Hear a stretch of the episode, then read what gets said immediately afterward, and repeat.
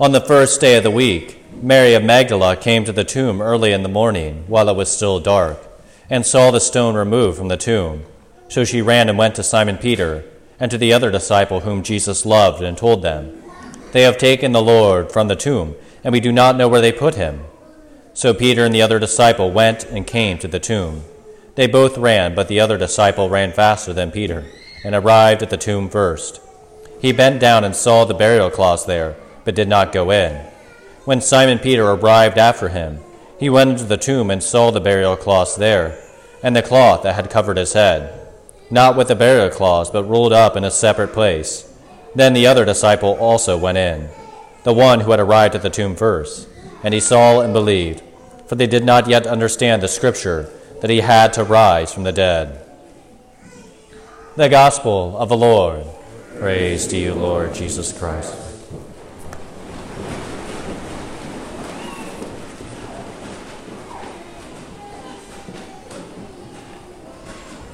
In the Exsultet, which is the great hymn that is sung or said at the very beginning of the Easter Vigil last night, which is a hymn of praise to the Paschal candle that is in this church today. And also, it is a hymn that it proclaims the meaning of the resurrection, of what happens when Jesus rises from the tomb and what it means for us. Its deep profoundness. And there is a particular line as it talks throughout the entirety of that Easter vigil, but there's a particular line in the Exsultet itself which struck me this past week. On this night, that is, Easter night, Christ broke the prison bars of sin and death and rose glorious from the tomb. He broke the prison bars of death. Throughout the scriptures, especially throughout the Old Testament, Sin is often referred to in two ways, which are primarily taken out in even the Easter readings themselves. As slavery, which is a reality that in our modern context we no longer live with, thankfully. And so it's kind of hard for us to understand what that truly means. But then imprisonment as well. That we are imprisoned by sin, we are bound by it, put in shackles. And I think this is a reality that, while it's perhaps degrees of separation, imprisonment is still a reality within our society today, and a rather tragic one, as there is oftentimes this tendency, which really, really helps us to see how sin works in our lives oftentimes, which is this that oftentimes, if you're imprisoned once, the likelihood that you'll be imprisoned again and again until you end up there for life increases. Imprisonment oftentimes does literally mean imprisonment for life. And in the same way, whenever we talk about Jesus breaking the prison bars of death, sin is also that tragic, that fatal, that final without Christ. Sin without Christ, without his suffering, death, and resurrection, is hopeless. We are dead in our sin unless Christ died for our sins and rose from the grave victorious unless he broke the prison bars of sin, of death. We remain dead in our sins. We are confined by this life. And there's no hope of transcending it. It is only in Christ that that hope is brought to fruition. It is only in Jesus Christ, his suffering and his death, that we have the hope of eternal life, which is ultimately what this day is about resurrection resurrection from the dead. Christ doesn't rise from the dead just to show off, just to show us how powerful he is.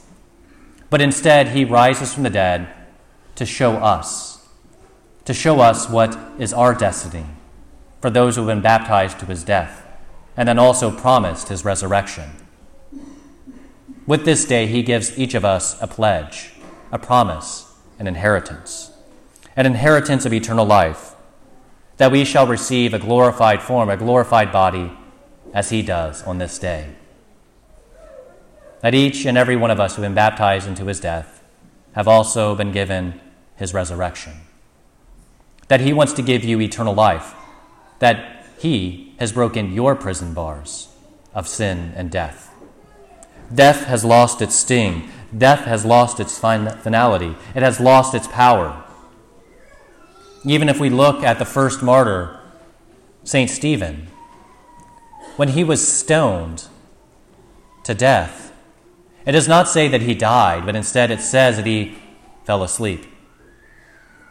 For the Christian, death is nothing more than sleep. It is a passing over from one side to another. Life is not ended, but changed. We receive an ever, glo- ever more glorified existence that eye has ne- not seen nor ear has heard. The Lord wants to give us so much more in that eternity, for that is indeed what this day is about. Christ truly was resurrected. He truly did rise from the dead. On this day, he broke the prison bars of sin and death, so that death no longer reigns, and those who believe in him and are baptized in him. And you see in this is also the promise of our, bapti- our baptismal promises that we will make in a few moments. We will renew our baptismal promises, a reminder that perhaps those promises that were made on our behalf by our parents and our godparents but nonetheless, we renew them to remind ourselves of the pledge of the promises that we made to Him. And that in keeping those promises by His grace, He then gives us eternal life. For if Christ is not raised from the dead, our faith is pointless. Our gathering here is pointless, it's meaningless, unless He truly broke the prison bars of death. And so it is indeed with the perspective of eternity that we must look to on this day, towards heaven, towards the resurrection of the dead, which we proclaim in the Creed week after week.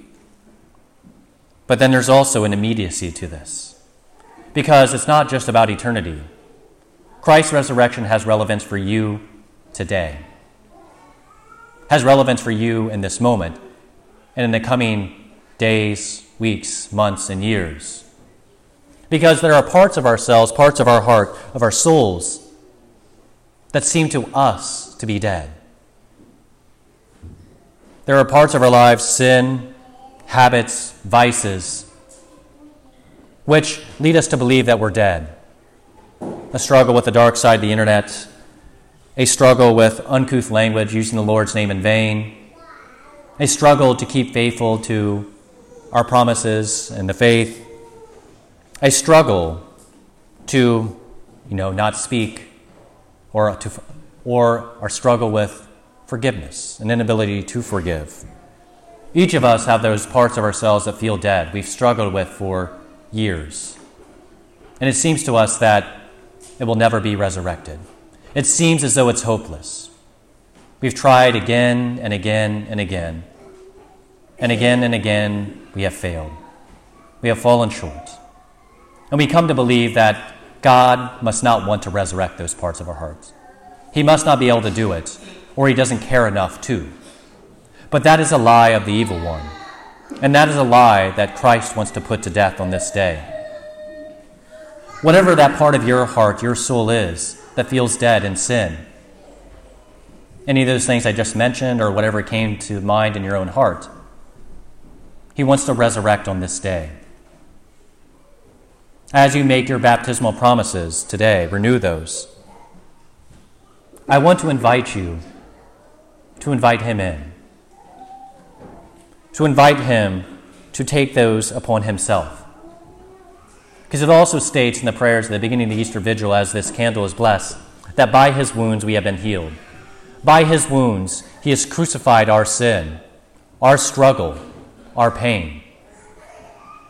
And so, if you bring those parts of your heart that appear to be dead, seem to you to be dead, He will bring them to life once again.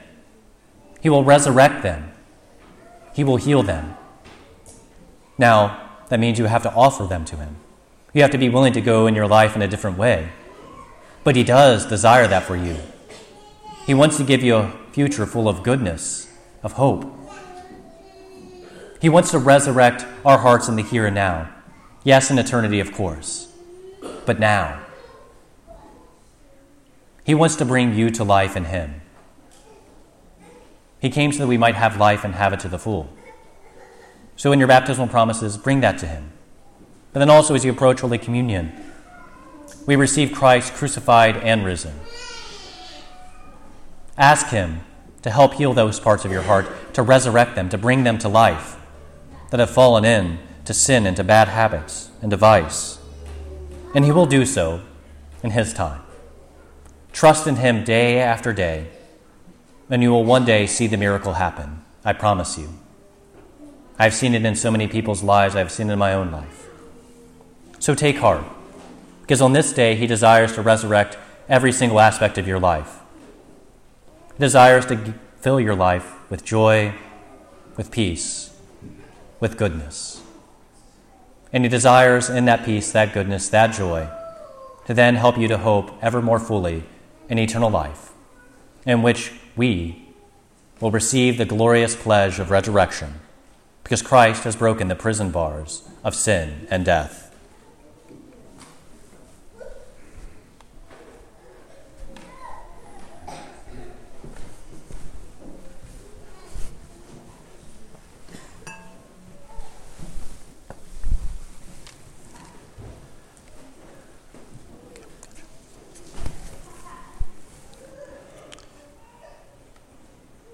And then if you then if we will please stand, we'll have the blessing of the water and renewal of our baptismal promises. Dear brothers and sisters, let us humbly beseech the Lord our God to bless this water he has created, which he sprinkled upon us as a memorial of our baptism. May he graciously renew us, that we may remain faithful to the Spirit whom we have received. Lord our God, in your mercy, be present to your people who keep, who keep this most sacred day and for us who recall the wondrous work of our creation and still greater work of our redemption, graciously bless this water. For you created water to make the fields fruitful and to refresh and cleanse our bodies. You also made the water the instrument of your mercy. For through water you freed your people from slavery and quenched their thirst in the desert. Through water the prophets proclaimed the new covenant you were to enter upon with the human race. And last of all, through water, which Christ made holy in the Jordan, you have renewed our corrupted nature in the bath of regeneration. Therefore, may this water be for us a memorial of the baptism we have received, and grant that we may share in the gladness of our brothers and sisters who at Easter have received their baptism through Christ our Lord. Amen.